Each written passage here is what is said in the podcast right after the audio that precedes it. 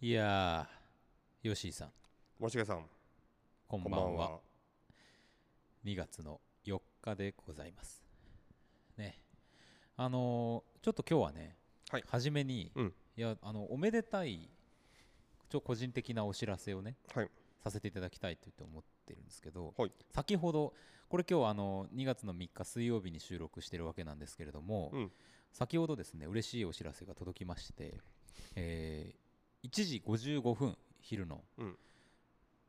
私の弟のねうん、子が生まれまして。おお、おめでとうございます。なんと子が、ついにアンクルになりましてね私。い 本当だわ。やそうなんですよ。はあ、はあはあ、でさっきねあってちょっと言っちゃったんですけど、うん、吉井さんに言いたい気持ちを抑えですね。この放送で言おうという。あ アのンクル、アンクルになりまして。アンクルマンじゃないですか。アンクルマンになったわけでございます。おめでとうございます。ありがとうございす。ます女の子がね、へえー生まれたということでえ、はいはいはい。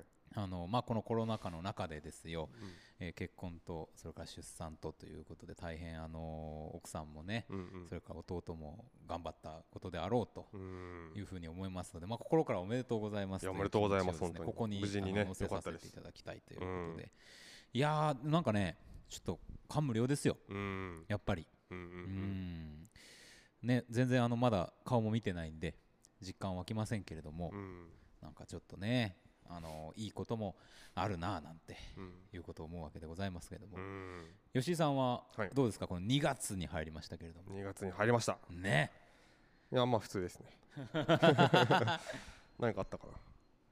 プレステ5の予約に抽選予約ですか？はいにあの外れ続けてますね。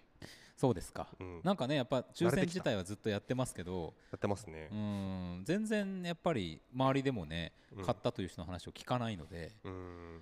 僕のね知り合いに一人買った人がいるんですよ。ああそうですか。それはそのたまたまアマゾンで在庫があるときに、その急いでカートに入れて買ってっうん。ていうのをやったらしいんです。よ。まあで間に合ったらしいんですけど。ななるほどね。かなかね、うん。張り付いてとかでもできないじゃないですか。できないできない。ねえ。いやー。なんかそこまでしてほしいってはまあ思わないし、いうんや欲しいんですよ。うん。めっちゃ欲しいんだけど、まあサンタクロースに頼むぐらいは欲しいわけですもんね。うん。ん。いや欲しいんですけどね。ううん。ん。なんかなと思ってね。なかなかねあの東京のヨドバシカメラあれ秋葉原ですか？ねうん。わかんないけどでで出されてもうん。ものすごいまあ列というか殺到してね。殺到して大変なことになってましたけれども。なるだろうっていうね。ねえ本当に。ちょっとでもそろそろ吉井さんとしてはさうん。プレステ4がなんていうんですか寿命を迎えているというところでもあそうるから。なんですよね。結構その今なんかこうまあ映画とか見てたりとかしてもですね、うん。急にピピッつってあの落ちたりとか。あそうですか。そうそう。本当やばいねもあとはね何があるか。なあとねやばいもさらに意味不明なのは、うん。消してる時に電源が入ったりするんですよ。だから寝てる時に電源が急に入り出したりとか、してディスク吐き出してなんかうわーみたいな。えそれ前さうん。あの吉井さん宅のさあのうん。可愛い犬のはいティアラちゃんでしたっけがさ俺の部屋に入っ落ちてっててそうそうあのプレステ5あ4ってあのコントローラーの真ん中についてるあの PS ボタンを押しても電源入るじゃないですか、そうですね。それをブッて踏んで 俺がねいない間にログインしてたっていうことが あいつ平日な何やってんだっていうねね。なってたっていうのがありましたけど。ありましたけど。そういうことではなく入っちゃうわけですね。うん、そうなんですよ、えー、ちょっとそれはもういよいよ。いよいよですね。だいぶいよいよですね。いやーこれソニーさん聞いていただいてあのね聞いていただいてるんじゃないかという一縷の望みを込めて言いますけれどもが もしよろしければ あのーうんこの番組でもまあまあそれなりにいろいろお話ししますので、うん。PS5 そうですよ、えーそれから、あのーうん。ヘッドホン、えーコントローラー。コントローラーをですね、うん。2セット、2セットえーいただければ、まあ、できればその、ね PS5 版のサイバーパンクつけてという形でいただけたらものすごいこうねぐっと株も上がりますよ上がりますよ。今下がりまくってますから。いい加減にしろっていう。はい、ということでまあ欲しいですね。欲しいで PS5 すはい、うん。欲しいです。もしあの手に入れたという方がいらっしゃったらうん。お知らせいただければですそうですね。なんか、うん、いいぜっていうなんか自慢のメールでもいたそうですだけたらね。なんかレビューとかでもいいんでうん。いただきたいなというふうに思っております。はい。じゃあ参りましょうはいストックブラザーズ・ザ・ワールド。は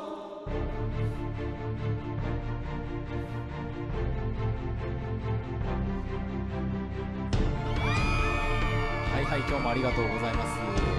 ね、はいの鬼になりましたか？それとも服になりましたか？皆さんね。ということでございますけれども毎週木曜日夜8時30分から放送しております。カルチャーキュレーションダバなしプログラムストックブラザーズ・ザ・ワールド。お相手はストックブラザーズブラザーは森重裕介とブラザー2吉井久人です。よよろしくお願いいたします。ろしくお願いします。はい。ということで今日はねあのー最初にもう一個嬉しいお知らせやらなきゃいけないんですけどそうなんですよ。なんとこれだけ、まあ、いつもねほんとうるさいぐらいに懇願してまいりましたが、うんえーまあ、哀れみなのか それとも、あのーなんていうか人助けという形なのか分かりませんがメールをいただきました。おメールをねいただいてましおてメールを。ありがとうございます。ありがとうございます。本当にありがとうございます。これちょっと今日私読み上げさせていただいてもよろしいでしょうか？はいよろしくお願いいたします。はい、えーラジオネームロコロコさん。森重さん吉井さん。こんにちは。こんにちは。こんにちは。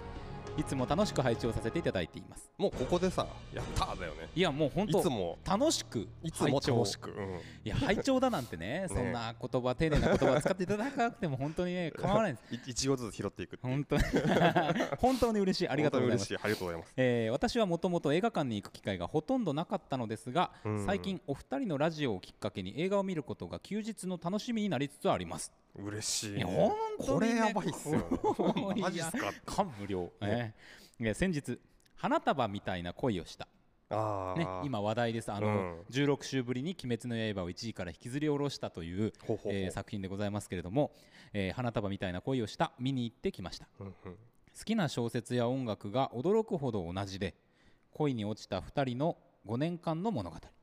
つい自分の経験を重ね号泣してしまいました。うん。よかったですね本当に。いい体験されたっていうことでしょ。う、えー主役2人のセリフを通して日々のあらゆるものにスポットを当て日常を細やかに表現する坂本雄二さんの脚本がとても魅力的でした。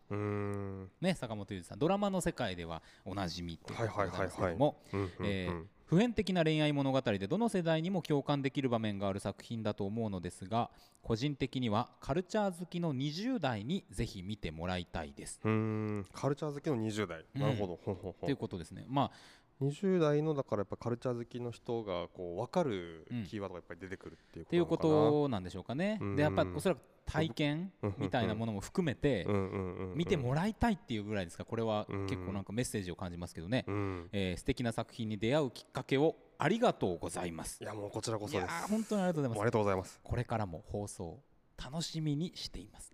あーありがとうございます。ありがとうございます。ねラジオネームロコロコさんありがとうございました。本当にもう本当にめちゃくちゃ。嬉しいな。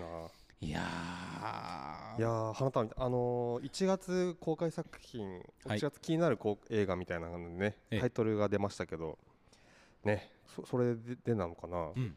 いやまあでもねいっぱい CM もあるしわちょっとわかんないんですけど、うんうん。ありがたいですね。こうやって見て見に行って映画は、えーその映画の感想とうんしかもさこのラジオがきっかけで映画館で映画を見るようになったってね。うん。なんかこれ時々いただきますけれどもメール。うんうん。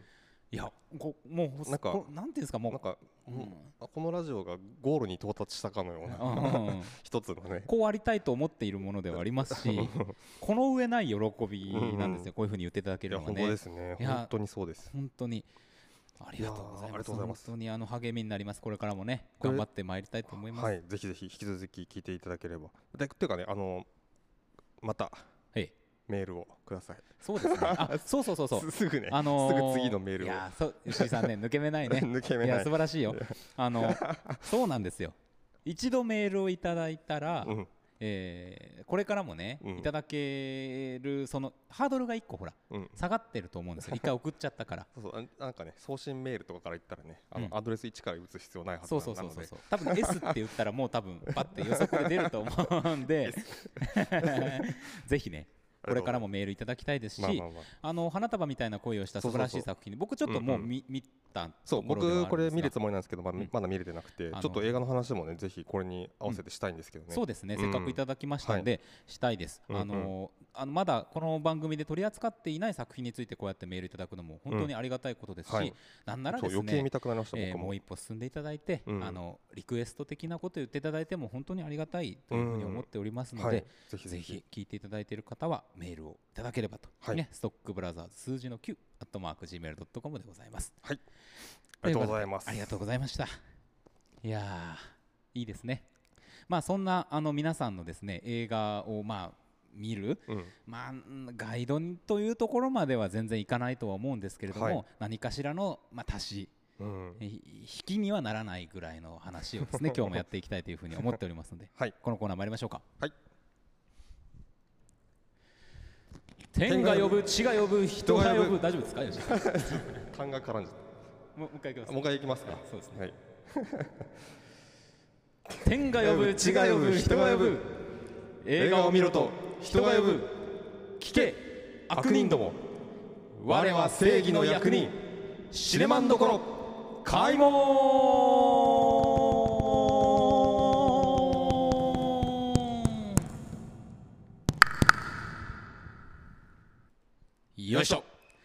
初めてでございます。100何回やって初めてですね。単が絡んで。そうですね。天が。非常に 珍しい。ちょっと自分でツボに入ってしまいました。まあ、我々このあの泣きにですね基本的に命をかけている番組でございます。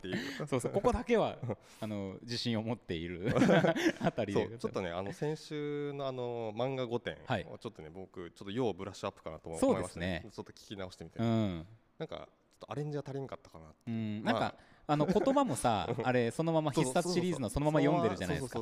あの我々のこのなんつうあの語彙のバカ感みたいなものをと出せると思うんですよ。でそれをちょっと思いましたね。うん、うん、全く同じこと思ってました。次やるときはあの、もっとブラッシュアップしていきたいというふうに思ってますので、読みにもねぜひ注目していただきたい。もしこの読みが大好きだという方は、えー年末に放送したですねあの、うん。ブラデミー賞の回を聞いていただけると 我々の2020年一つの集大成がそうですね。一つの集大成が 見ていただけると思いますのでよろしくお願いいたします。はいよろしくお願いします。でこのシネマンどころのコーナーではですね毎週我々が何かしらの映画をウォッチいたしましてこのシネマンどころの門をくぐれるかどうか恐れ多くも決済を下させていただこうという映画だ話コーナーでございますが、えー毎月、えー初めの放送はですね、えーこれをやっております。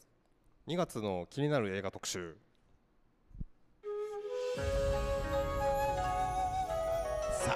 さ あということでございまして、ね すぐ喋り出したいですね。えーこれはもうあの 恥ずかしい。恥ずかしい。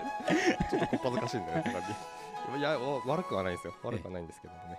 さあこのコーナーはですね、えーその月、まあ、今月で言えば2月に公開される、えー福岡の特に映画館で公開される映画というものをですねはい我々がこう見ていきながらあのこんなのいいんじゃないですか。って2いううことをちょっと月はこれが見たいぞっていう話をね。そうですね。あそうだこれが見たいぞっていうことでそれ素晴らしいですね。そんな感じかなと。はい、はい。では参りましょう、はい。えーとですねこれですがえーと1週ずついきたいと思います。そうですね。まず初週ですね。はい。2月5日。はい。えーとディエゴ・マラドーナ2つの顔。はい。僕もこれですね。えーとですね、これ KBC シネマで、えー上映いたします、はい。マラドーナ、あのまあ、去年、うん。亡くなりましたけれども、まあ、ママラドーナのこれ生前もう作られてて、はい。本当はあのー去年、うん。とっくに公開されてる予定だったんですけど、うん。まあ、ちょっとコロナで延期になって、うん。えーとようやく今週末公開というふうになりました。はい。はい。まあ、マラ僕、そんなに詳しくないですけども、はい。まあ、名前はもちろん知ってるえ存在の人じゃないですか、えはい。サッカーの神様、そうです。まあ、ね。神様の一人というかですね。あいっぱいいるのか、ええ。なるほどなるほど。アルゼンチンの、えー英雄うんうん。でございます。あのーなんですか？神の手というあのヘディングをしているようでいって実は手でゴールをしている。あのー反則混じりのゴールだったりとかあとは前人未到の、うん。まあその当時は前人未到というか素晴らしかった5人抜き、ドリブルで、うん。えーこれをですねワールドカップでやったんですよ。はははこれとてつもないことで、うんあの練習試合とかじゃないんですよね、うんうんうんうん。あの緊張する場でしかもアルゼンチンの本国ではないうんうんうん。アメリカだったと思うんですけどあの時は、のワールドカップでそれを決めるっていうですね、あのとてつもない偉業を成し遂げましたし、でそのクラブチームとしてもイタリアのナポリだったりとかあの数々のクラブで、えーまあ、特にナポリで素晴らしい成績を残している伝説。うんうん。で監督としてもですねあのアルゼンチン代表であったりとかっていうところで、うん。あの活躍をされた方ではございますけれども去年の11月に惜しくも、えーお亡くなりになったということであのいろんなねこうなんていうんですかダーティーなイメージうん。もあったりもするんですけど、んうん。まあ若い時の写真とか見たらめちゃめちゃイケメンだしですね、うんうん。あの本当サッカーも本当にうまいとてつもなくうまい人だったのでまあ多くのサッカーファンがあのちょっとこの年末はちょっとこれは耐えられないっていう悲嘆にくれた、うん。あのそんな出来事があった。そういう方です。はい、まあ僕はそんなに詳しくないんですけどなんだろうな。もうこれちょっと詳しく知りたいなと。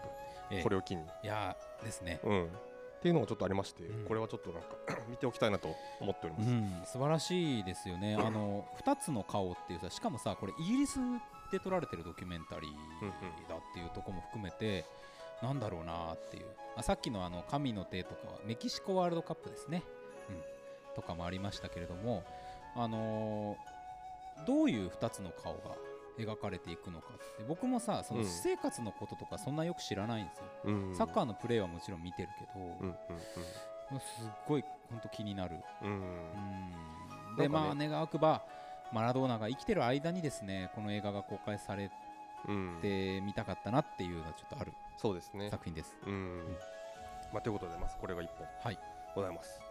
で同じ日にですね、これもケビチシネマで公開する、えー映画なんですけども、天国に違いないという、はい。こちらは えーとパレスチナの映画ですね。うんなんか単がすいませんね。そうですね。エリアス・レーマン監督の はい10年ぶりの新作と。えーとですね、まああの現代のチャップリンってこの監督うん。言われてまして、んえーとまあすごいだからこうなんかまあまあ古き良きじゃないけども、うんうんまあこうあのあのコメディタッチをすごくこうまあ得意とされてるはい。方で、でこの映画でまあそのテーマにしてるのが一つパレスチナ問題。はい。でこれをまあその一人の男男のまあ旅路を通してまあそのまあなんかパリとかニューヨークとか行くんですけど、そのなんか街並みとかそそこの街のなんかこう慣習みたいなものをこう見せながらパレスチナ問題をユーモラスに演出と。いやーすごい。めちゃくちゃもうこれだけで楽しみ。で、うん。あのほら僕さ去年のベストワンで「テルアビブ・オン・ファイヤー」っていう、はいはいはい。あのー映画を挙げましたけれども、うん。あれもまあ多分これとは全く違うけれども、うんうん。コメディタッチにパレスチナ問題というものを描くものではあったわけなんですよ、そうですね。うん、素晴らしいアプローチですよね。う。ん。うんそういう関わってる国も結構フランス、カタール、ドイツ、カナダ、トルコ、パレスチナということで、いろんな角度から作られているんじゃないかと思うし、はい。まあ、僕しあの出演してる、まあ、エリアス・レーマン自身がもちろん出てるんですけど、うん。ガエル・ガルシア・ベルナールが出てるあので僕彼好きなんでですね。もしげさん好きですね。好きなんですよ、うんだからちょっまあてと見たい。か嫌いな人いるのかなっていう。確かにね、まあなんかみんな好きになる人ですよな、うん。なんかね。そう。僕はあの、モーターサイクル・ダイアリーズっていうはいはいはい。映画で彼のことはすごい好きになったんですけれども、あのチェゲバラのねはい。若い時を描いた。そうそうそう。南米をバイクで旅するっていう、うんうんうん。傑作ロードムービーですけれども、えー楽しみですね。はい。はい、ではありますと。あとはい。ははですね、翌日2月6日、こちらもすみません、KBC シネマで、うん。えっ、と、クラッシュ、い、え。えー 4K 無修正版ー、来ましたね。これはあのちょっと最近あのちょっと続いてますけども、うん。ちょっと前の映画をまたこうリバイバルじゃないですけど、うん。みたいな流れで、うんえっ、とデビッド・クロネンバーグのクラッシュという、えっ、とですね、まあ簡単に言うとなんかその事故、交通事故の衝撃を通して性的興奮を覚えるっていうう、ん。そういうそれを知った女性がそういう人たちがいるんだっていうのを知って、そのまあそれをクラッシュマニアっていうそのグループを言うらしいんですけど、どんどんその世界にのめり込んでいくっていうまあですねそのまあなんでしょうこう、えー実際その当時そのはまあ激しい性描写というか、うん。まあ問題視されて賛否両論があったというんですけども、まあこれを劇場でと、うん。もう一回どうですかっていう感じでね、うん。いやちゃんと 4K 版にして なんか意欲的ですよね。こういう作品をさうん。あのーなんていうんですか？あのお蔵入りさせるのではなくてうん。ちゃんと上映という形で伝えていくっていうのはさ。そうですね、うあの僕はこれもう DVD で見たんですけどなんかこういうのがこう映画館にかかるってのはすごい嬉しいなと思ってまして、ももちろん新作はもちろんですけどもあの旧作って今見る手段ってやっぱりその DVD、はい、まあ、DVD もなかなか最近もう配信じゃないですか今ほとんど。そうなんですよね。ってなるとさなかなかね配信で見てもなってやっぱ思うじゃないですか。はい。っていうか多分見つけられない可能性が高いし。高い。ってなるとこう劇場でねバンとかかると嬉しいなというのがありまして、はい。これぜひ、まあ、ちょっとね内容的になんかこう広広くの多くの人がこう見たいって思いがじゃないかもしれないんですけども、なんかちょっと気になるなんかちょっと変な映画が見たいとかですねあの新しい体験がしたいっていう方はぜひえお越しいただけるとそのさよく目にするものとは全くもしかしたら違う映画っていうものを見れるんじゃないかなと思います。そうですね。はい。素晴らしい。そういう体験も、まあ、これはあのー今週明日？今日？あもう今日までなのかな、うん。アートハウス入門あ KBC えっとシネマでやってあさってですね。あああ明日か。えっと金曜日。金曜日までですね。はい。合っているものでもやっぱりその日頃自分で見るわけではないけれども、うん。えー見た時に何か新しい視界が広げていくような体広がっていくような体験ができるものとして、あのやってる企画ありますんでうん。まだ間に合いますんで明日金曜日の作品見ていただければというふうに思います、はい。ぜひぜひはい。お越しください。ですねあと僕あの KBC もう一個のさ羊飼いと風船ってはい。いう中国の映画もちろん気になるんですけど、はい。もう一個あの今週ああの2月5日であげるとしたらですね、うん。樹海村。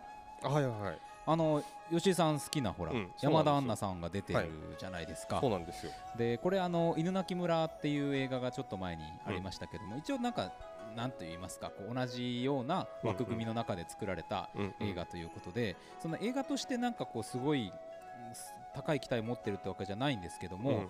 あの脇役で出てるベテランの俳優さんたちですね、うん。国あの国村淳とか黒沢明日香とかですね足立由美とかも出てたりとかするみたいな話があって、うん。どんな感じで出るんやろうみたいなうん。なんかそんな興味と、まあ、ちょっとなんかジャパニーズホラー久しぶりにちょっと見たいなみたいなうん。感じで、えー、となんとなくちょっとこう片隅に今視界にあるなって感じです。はいはいはい、うん山田杏奈さんで言うとね結構あのー今週っていうかですね、はい。今週から公開の映画であ違うか先週からやってる名もなき世界のエンドロール。はいはい。これも出てらっしゃいますしあと哀愁シンデレラ。これは樹海村と同時公開なんですけどね。にも出てらっしゃって3本うんうん。なんと今劇場で見れる映画をこれ来てますね。はい。でまあ樹海村は主役でね出てるのでそうですね。結構結構山田アンナファンとしてはですね、うんおおっていう感じでこれははしごしてもいいのかなとねちょっと思っております。そろそろ皆さん山田杏奈さんのね存在に気づいていただけてるんじゃないかとそうですね。思いますけれども、ははいい、ありがとうございます。はい翌週行きましょうか。翌週いきましょうか。うんえっ、と翌週はですね、えっ、と素晴らしき世界うん、がえっ、と2月11日からですな。来週はあのー木曜日がですね祝日なので木曜公開の映画がちょこちょこありましてこれもそれなんですよね木曜なんですけどでえっ、と西川美和監督の新作はい。ですね。えっとまあ僕が今頭に入れてるのってそれぐらいの情報で実は、う んあの西川監あ西川監督で、えー主演役所広司はい。ねあ行きますっていう感じのそうですね。映画でして、うん、予告も一回見たんですけど最近あんまりこう予告を見て頭に入らなかったかい入れないようになってきたので、うんなんかねあんまりどういう内容かわかんないですけど、うんうんなんかもう無条件になんかこの監督名とあともう、まあ、役所広司うん。最高じゃないですか多分これっていう感じでめっちゃ見たい映画です。いやーすごいですよね。はい。あのー脇役で出てる中野大河さんね、うんうん。多分まあほぼ、うんまあ、主主演に近いところにいるえっ、と客演あ客演じゃない助演だと思うんですけれども、はい。中野大河さんも素晴らしい若手俳優さんだし霧島は部活やめるっていうところねね。さ最初に。出ていらっしゃいますけれども結構ねあとあの梶芽子さんはい。が出てるんでですね、そういうなんかベテランの力みたいなものがうん存分に見れたらいいななんていうふうに思う意味ではあのあれです。あのほらえっ、とあやばい忘れちゃう人よ。ちょっとという映画ありまししたけど、あれに対する期待感と僕はちょっと近いものを持ってうんこの映画には向かい合っているという感じですね。はいはいはい。はい、見たいですねこれね。めっちゃ見たいです、うん、すごい楽しみ。超見たいあとは11日なんかありますか？あとはですねえっと劇場版美少女戦士セーラームーンエターナル後編も今期にありまして、はい、これ前編を見に行ったので、うん。まあ後編も見とこうかなとそうですね。まあ、前編はですね、うん。なんかどういう内容だったかっていうと、えっと各セセーラー選手たちがですね、はい。まあ一旦こう、まあ、窮地にあの個々人それぞれ、ええ。ー順番に追いやられまして、はい。えーそこから変身して、えー戦って勝つっていうのを5回繰り返して、まあ、前編は終わりました、なるほど。ループですね。ループですね。正直すごく眠たくなったんですけど、はい。ただやっぱ変身シーンのかっこよさとその一点張りで、うん、僕はなんかこうササムズアップというかですうんね、うんうん。まあ、いいかなっていう。なるほどね。これでいいんじゃないかなと思いました。セーラームーン僕もちょっとね各方面からうん。今いろいろ進められておりましてですね。あそうですか。僕ね子供の時にうん。地上波放送やってたのあんま見てないんですよ。あー僕僕は漫画で読んでましたねそう。でなんかやっぱ漫画で読んだ方がいいよまずはっていう声とかをすごい聞くとところがあったりして、はいはいまあその部分と今のほら変身シーンをねうん。アニメで見たいっていう部分とあるんで、うん。まあちょっとまあ何かしらの形でちょっと一回全見しようかなというふうに ま思ってるっていうところではあります。結構ありますけどね。ねありますね。はい。素晴らしいあとほはらですね。これこれあとはどこれなんですよ。どっちのことを言ってるかですよ。えーとこれじゃないですか？ガメラ2あーレギオンそっち襲来ですね。はいはいそれはそうですね。ええ。これがねこれ最初さ1月さ情報出た時はなんか3月にやりますって言ってたんだけど、はい。なんか多分だいぶ繰り上がってうん。この日になったんですよね、2月11日。いやこれはさまあいろんなものが公開延期になってるところに入ってるっていうのもあるけど、うんうんうん。3が近いってことなんじゃないかっていう。そうそうもう3月そのなんか1月で1やって2月で2やって3月で3をやりたいんじゃないかっていう。うん。いや素晴らしいですねカメラ2レギオン襲来これはねもうあのもう面白いことが分かってるうん。映画なんですけども、もうなんていうかな。これ僕間違いまあ全部そうですけど間違いなく子供の時に映画館で見た映画の一本なんですよ、うんでもうなんかなこの年でまたそんなそれとまたスクリーンであのこうなんていうか再会できるっていうのはもううん。嬉しくてね、とにかく。そうですね。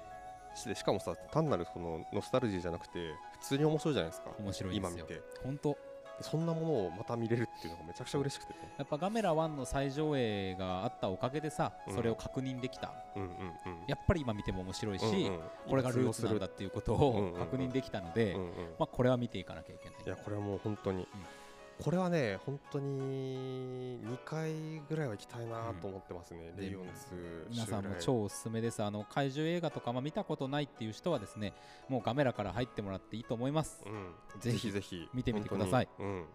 さあでもう一個ね。うん。あなんですか？あいやいやなんかそのここそのガメラ2とかさで使われてるそのまあ撮影っていうかその技術って今逆に見れないじゃないですか。あんたなあんな風なルックで、はいはい、はい、今だったらぜ全部 CG でやっちゃうから、うんうんうん。もう CG のクオリティも相当高いんだけど、うんただなんかやっぱこう生々しさみたいなものが圧倒的に違ってて、うんうん。なんかサイズ感とかはやっぱりねどうしても特撮っぽさみたいなのがこう出るんですけど、なんかあの撮影方法じゃないと出せないこうなんか描写というかですね、うん。リアリアリティというかな、うんなんだろうな、わかりますわかります。あの感じそれそれそれもそそのノスタルジーって意味であのああいう古臭さがいいんじゃいいんだよねって意味で言ってるんじゃなくて本当にねすごい高いクオリティなんですよね、うんうん。それをぜひこうなんだろう見ていてほしいなとそうですね。思います、うん。そうそうそう。多分本当に。も失われてる技術だと思いますねこれは、う完全にロストテクノロジーうん。あの吉井さんが言うさその話っていうのは、うん。ノスタルジーっていうのはさうん。ちょっとやっぱなんか技術が、うん。えー、と古いとかうん。劣ってる感じがする、うん。その人形感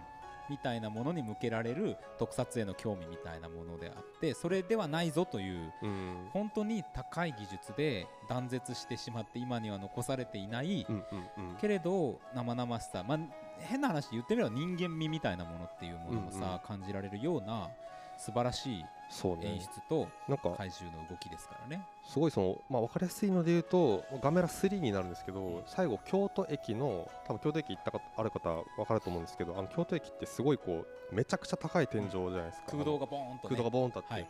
あの中に怪獣あの中で怪獣が戦うんですよね、うんちょうどまあ、まあ実際無理なのかもしれないけど、うん。まあギリギリサイズが足りてですね天井にギリギリ収まるサイズで入るんですよね。であん中でまあ戦うわけなんでそのあのガラス張りのこう屋根というかあれがどんどん割られるんですけど、うん。あんな細かい、なんだろうあのーなんていうのセットをうん。作ってでやっぱそれをまあ実際ぶち壊すことで、うん。ものすごいこうリアリティのある戦いに見えるんですよね、そのうん。破壊破壊描写が、だ単純に本当にそれに感銘を受けるんですよ、うん。その描写にね。本当に。それで、まね、それがしかもそのドルビーシネマっていう、まあ、すごいこう、まあ、クリアな確かにあの映像で見ることで多分余計そはっきり見えてくると思うんでぜひこれ映画館で本当に見ていただきたいなといや思ってそうですすよ。もうスーツアクターの方のねその一発にかけるうん。思いたるやみたいなところもありますし、いうんうんうん。やー総合的にやっぱりちょっと見てほしい映画本当に。ということですね、はい。でこれもう一個はねおすすめ映画っていうわけじゃないんですけど、うん。ストックブラザーズ的にはですね恒例行事のようなものとしてうん。やる、あの名探偵コナン。コナンのあの？ヒーローの不不在証明っていうのがにあのあ2月本当だ。11日に T ジョイで公開あされるんですよ。た。でこれね今まであーの名探偵コナンシリーズをこの番組でやってうん。なんか手放しでやったーみたいなことはまあないんですけど 実際ね言ってみると、うん。でもまあなんか祭りとしてですねあのうん。最初の泣きをちょっと変えてみたりとかですね いろいろ遊びやっておりますので。あのまああのただねこれえ映画っていうよりそのテレビアニメシリーズの特別総集編だっていう言い方なんですよ、そうですよね多分ね、今こだからまあの状況じゃやんなそうだなやるかどうかっていうのはちょっとわかんないですけど、うんうん。一応触れておこうというあたりでございます。そうですね。はい。あとはですねその週、はい。えー、と13日土曜日から KBC シネマでバッファロー66こ来た。ちらをまあ再映というか。うんこれもなんかミニシアターブームのなんか火付け役っていうかさその顔ですよねその作品の。う、ん。がまあ当然僕らもなんかもう、まあ、見たことがあるというか、もうめちゃめちゃ影響を受けてると言ってもいいかもしれないです僕は、うんううん。ん僕ねあの最初に申し上君にあのまあ僕大学院でねはい。申し上君とは最初会ったんですけど、その時になんかバッファロー66のヴィンセント・ギャロみたいなって思ってそれを言った覚えがあ時間ですか？時間が早いまあやばい。まあいいんですよ。2週目だまだ、うん。でまあそんな思い出もありまそうすけど。そうそれがねすごい嬉しかった記憶がありますもん。おーって言って。すごい中にルックが似てたんですよね。そうねもう。でこれ本当になんか僕のイメージだとまあなんかそのラブストーリーっていう感じでこう言われてる映画なんですけど、はい。僕はどっちかというとここコメディだと思ってて、んとにかくあのギャロのなんか言動とかですね、うん。やってることがいちいち面白いっていう。そうなんですよ。いちいち笑えるっていう。そうなんですよ。なんかね全部2回言うんですよね。なんかそれがすごく面白くて、うんなんかリズムが良くて、んなんかなんか電話で最初あの刑務所から出てきてでまああの家に帰るんだけど手手ぶらで帰ったらなんかちょっとなんか言われるかもしれないから、はい。あの結婚することになりましたって嘘その女の人をうんなんかまあ無理やりじゃないけど、はいはいなんかこう連れてってこの人と結婚するっていうのはう家族の前で嘘つくって、うん。まあ実際に最後あの本当にカップルになるってまあそういう話なんですけどそのなんか親に電話してる時の電話とかもなんか相手方がなんか電話聞こえないのか何回も同じこと言って、イライラしてるギャロがめちゃくちゃ面白いんですよね。すっげえしょうもないことしか言ってないんだけど、うん。なんかねまあぜひぜひこれも映画館で、はい、スクリーンに見ていただければ、ギャロという俳優を見たことがない方も結構いらっしゃると思うんですよ、はいなのでそういう意味でも見てほしいし。そうね最近全然見ないですもんね、なんかあの雪山の映画から見ないなっていう。そうあのエッセンシャルキリングね。めちゃめちゃ好きだったんですけどねあの映画。うん。あれもさなんかサバイバルで深刻な感じだけどさ、うん。ギャロコメディだったじゃないですか。なんか何やってんだギャロみたいな。本当に最高だなっていう。なんかね、なんか面白いですよね、この人もね。あの人類遺産だっけ、えっと、日本の映画香取慎吾主演の映画にちらっと出たりとかね、あー。もうありましたけど。結構なんかその日本のなんかそのまあ芸能人というか、はい。んとのねなんか関わりもなんかちょこちょこあるんですよね。あるみたいですよね。いやーそう。であのクリスティーナ・リッチという相手役の女性。僕ねね。もうめちゃめちゃ当時好きだった。いや僕も大好きですね。うん。と素晴らしい素晴らしい。ぜひみあのアダムスファミリーとか見た人は、ああの人かって感じもあるかもしれませんけれども、はい。見ていただければ、はい。バッファロー66思います。はい。今週その週いいですか、はいそんな感じですかでね。翌週行きましょうか。翌週は？19の週ですね。そうですね。翌週はえっとえっと20日土曜日からえっと春光水団というはい。えっと映画がこちらも KBC シネマでございまして、はい。えっとこれはですね中国映画でして。ほなんだろうな、えーっとですね、まあ、その、なんか家族、まあ、なんだろう、家族の、うん。ある家族が、こう、その季節、その1年のその季節をこう、どんどんこう巡りながら、はいはい。その家族を、ある一つの家族を追っていくって話なんですけど、まあ、とにかくこう、撮影とか、あのもうなんか、もうルックが超やばいんで、ぜひ見ていただきたいなと、これは思います。やっぱ最近さその中国の映画のそのうん。映画の技法。みたいなものっていうので見せるさ、作品ってやっぱ増えてきてますよね、はいはいはい。うん、なんか社会的なテーマとかそういうものももちろん取り上げ、うん。まあ、安いのか憎いのか分かんないですけど、まあ、そういう国ではありますけれども、うん。まあ、何よりも作家性みたいなものがさうん。表現として見られるって意味ではなんかこうすごいものを見たってうん。なることが結構あるような気がするんで、そうですね。またそしてさこのグー・シャオガンさんデビュー作。ね、初長編でね、いやーすげえこれだけの、まあ、実際、まあ、そのすごくこれもしあの評判もすごくいい映画で、よく長編あの初長編でねうん、ね。こんなことができるなと思いますけど、本当に。いやー素晴らしい本当に予告編とかちょっと見ていただくと、大体映画のタッチがわかると思うんですけど、うん。なんかもうその映像の感じにグッときたら、これぜひ映画館で見ていただきたいなと思います。ぜひぜひ、はい。というあたりですね、えー、19の週。もう一個。あ僕いいですか？じゃあ、はい、あれ。はい、お願いします。まああの頃。あの頃、はい、はい今泉力也監督のあのうんうん。うん頃ですね、松坂桃李さん今話題の、えー方とうん、さっきの中野大河さんとかあと若葉達也さんってね、うん、うん、今泉組では最近よく見られる方になってると思いますけどが出てるいわゆるモータ、うん。モーニング娘。というかハロプロオタですハかね。ロータ。うん。ハロオタの、えー男たちの映画うんというようなのがざっくりした話だと思いますけれども今泉さんといえばですよあのー去年も去年の今頃ですよね3作連続で、うん。あの映画をねこう、はいはいはいヒズとかさ、うんうん。あの田中圭が出てたあの映画とかっていうのを公開されたり、あとは「愛がなんだ」っていう映画が非常に、あの一昨年かもう話題になった監督若手の素晴らしい監督ですと。で今回はあのあれですよあややのミュージックビデオを見てハロプロにドハマりする松坂桃李の映画 っと見なきゃな。これちょっと見なきゃなって感じですよね。まあそのはあややとかがさそのすごい自分のなんかリアルタイムのアイドルでもあるし、そう。なんかそのまあ松坂桃李だし、うん。松坂桃李は本当に素晴らしい俳優さんですよね、はい思います。いやまたどんな映画になるのか楽しみですし。うん。あのあれでしょ？この次回作というか街の上ででしたあっけ、はい。もうあのいずれ KBC シネマですよねそうですこれねね厳しい島ではい上映決まってますんでぜひ見ていただければとはい。いうところです。もう翌週いきますか？はい行きましょうか、はいはい。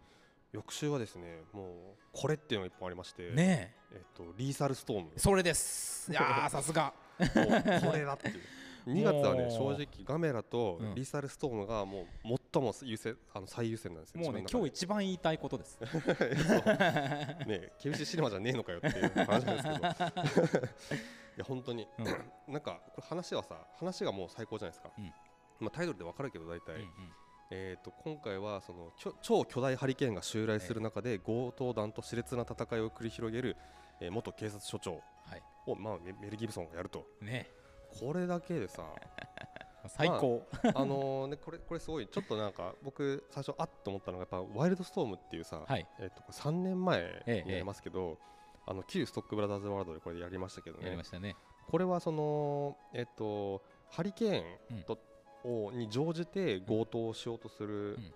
やつの話っていうか、まあ、そういうふうに、まあ、こうう打たれてたんですけど、まあ、実際はその主役側はそそれと戦う人たちの話だったんですけど、っていう映画をちょっとこれ思い,、ま、思い出しましたけど、うんまあなんか実際そのワイルドストーブの方はまあこんなもんかなっていうか、ちょっと期待外れた部分もまあ正直あるんだけど、うん今回はなんかその監督はあんまりちょっとこう情報僕は分からない方なんですけど、うんメール・ギブソンがこれをやるっていうことはこれはおそらく見応えがあるだろうと。うん本気やな。本気 メール・ギブにやらせるかっていう、うん。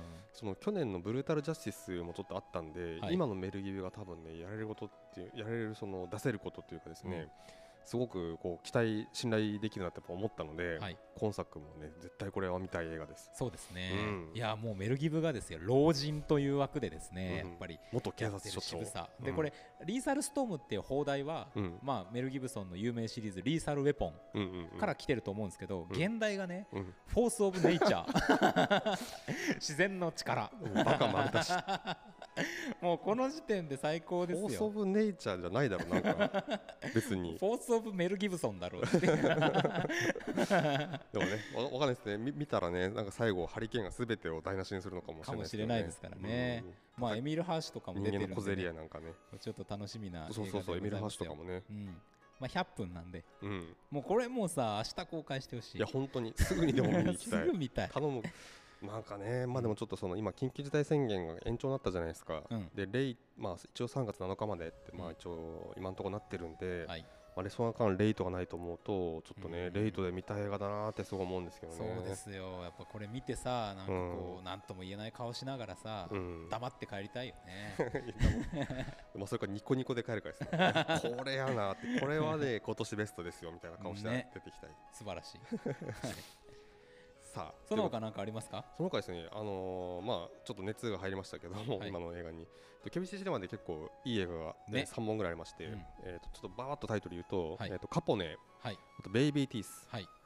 ある人質生還までの398日、全部見たいわ、はい、これどちらも、えーおかなりおそらく面白いと思います。うん。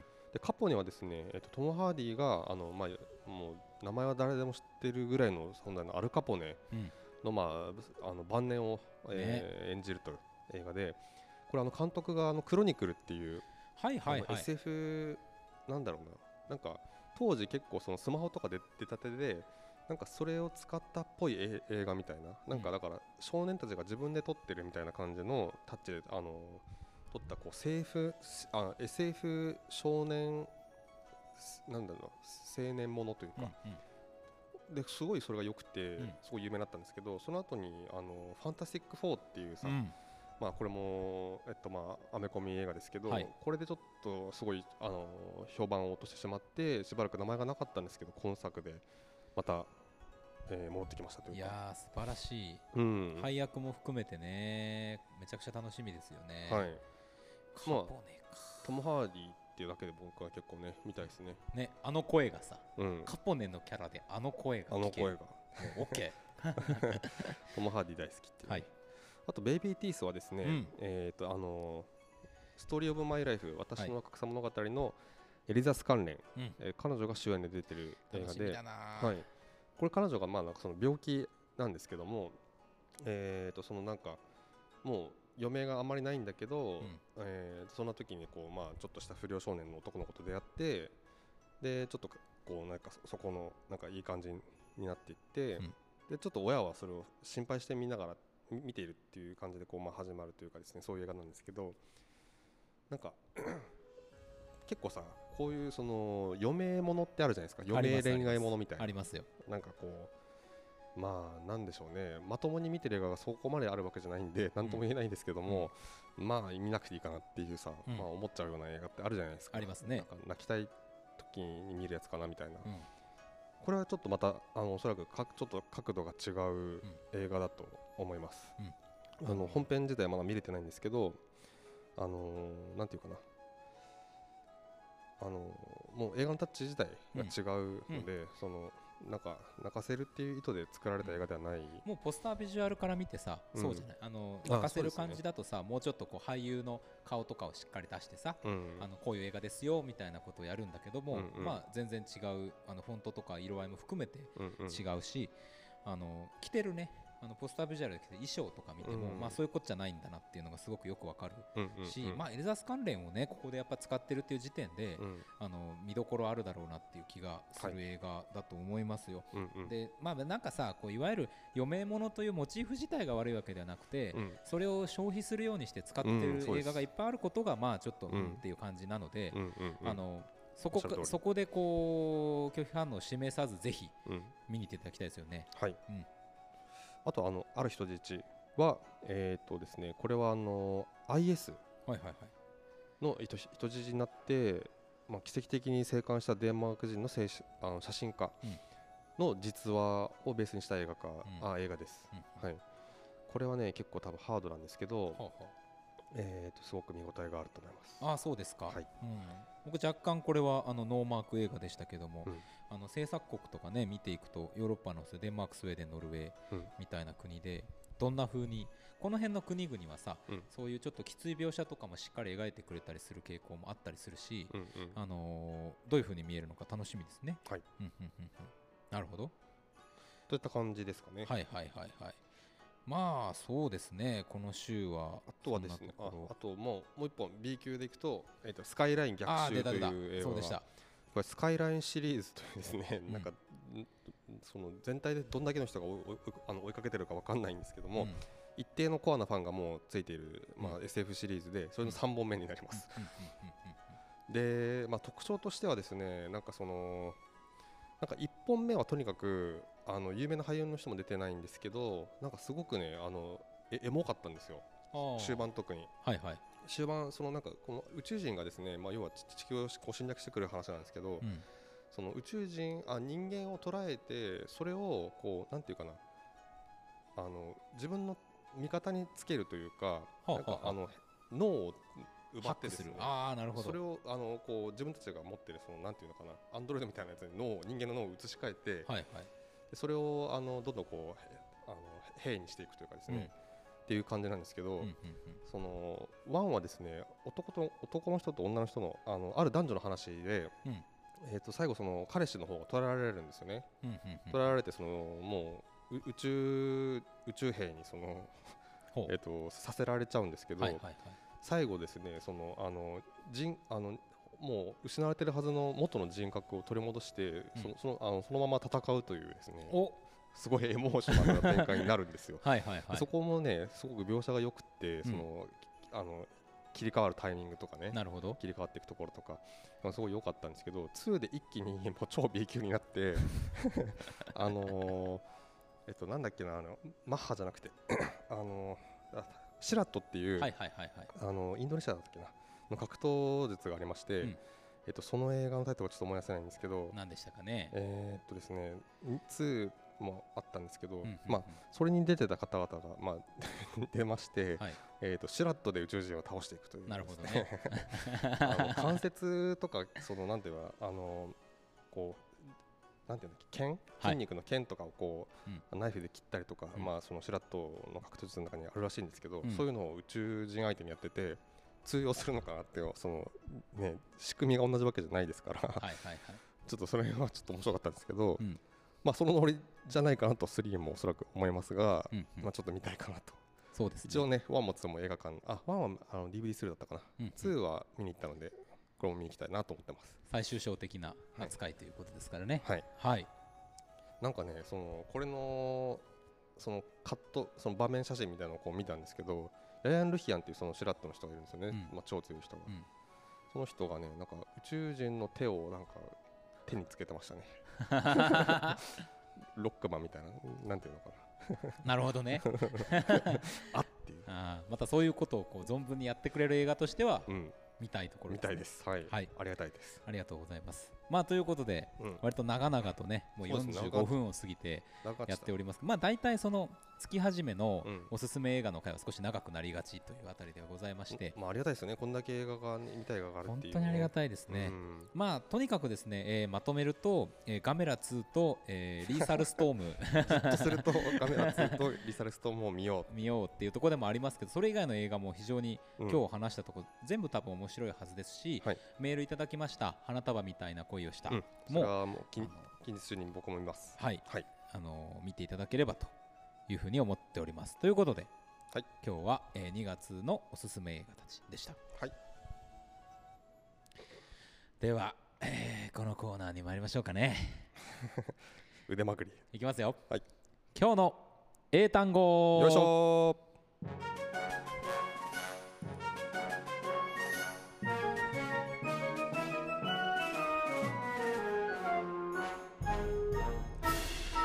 今日の英単ー。よいしょ。語このコーナーでは毎週インターネット上にゴロゴロゴロゴロ落ちている英単語たちを一つ一つ丁寧に拾い集めては学びましょうそんな英単語学習コーナーでございますはい。ということでございまして、えー今週の英単語こちらですプランププロンプト。ん？プロンプト。そうですね綴りで言うとプロンプトプランプトえーと、何やったかな。まあ、P は発音しなくてプラントっていう場合もあるらしいですけどね。これよく見るけど何だったっけなってなる単語ですよね。う。うん。ん。なんか、なんか原稿的な意味もありそうだし、うん。あカフェの名前ですよね。プロントね。それとはあの綴りが違う。普通に間違えてた。えーっと、何ですか、これ。えーこれ意味ですね。うん。迅速なとか。はテキパキした。あ。なるほどね。そういうもう本当に機敏なとかなるほど。即座のっていうような意味の。もうすぐ反応するって反射神経的な単語 でございますけれどもね一つ学びましたねプロンプト。オッケー。はいでは参りましょうはい Repeat after me オッケー。Prompt プランプ Prompt ト。プランプト。One more time OK オッケー。プラン なんと先に言われてしまうという えー、今日も大変失礼いたしました失礼しました。はい。英単語コーナーでございましたけれどもえっとね、調べました。えっとね、さっきのシラットの映画、ザ・レイドですね。あザレイドかはいはいはいはいはいはいはい。どうですか？えっとですね、あのそう、あの現代アートハウスにも、まあ、ラジオが流れる頃にあと1回金曜日だけとなってるんですけども、はいすごく、あのー個人的にも、なんだろう、面白いと思います、このイベントは。うん。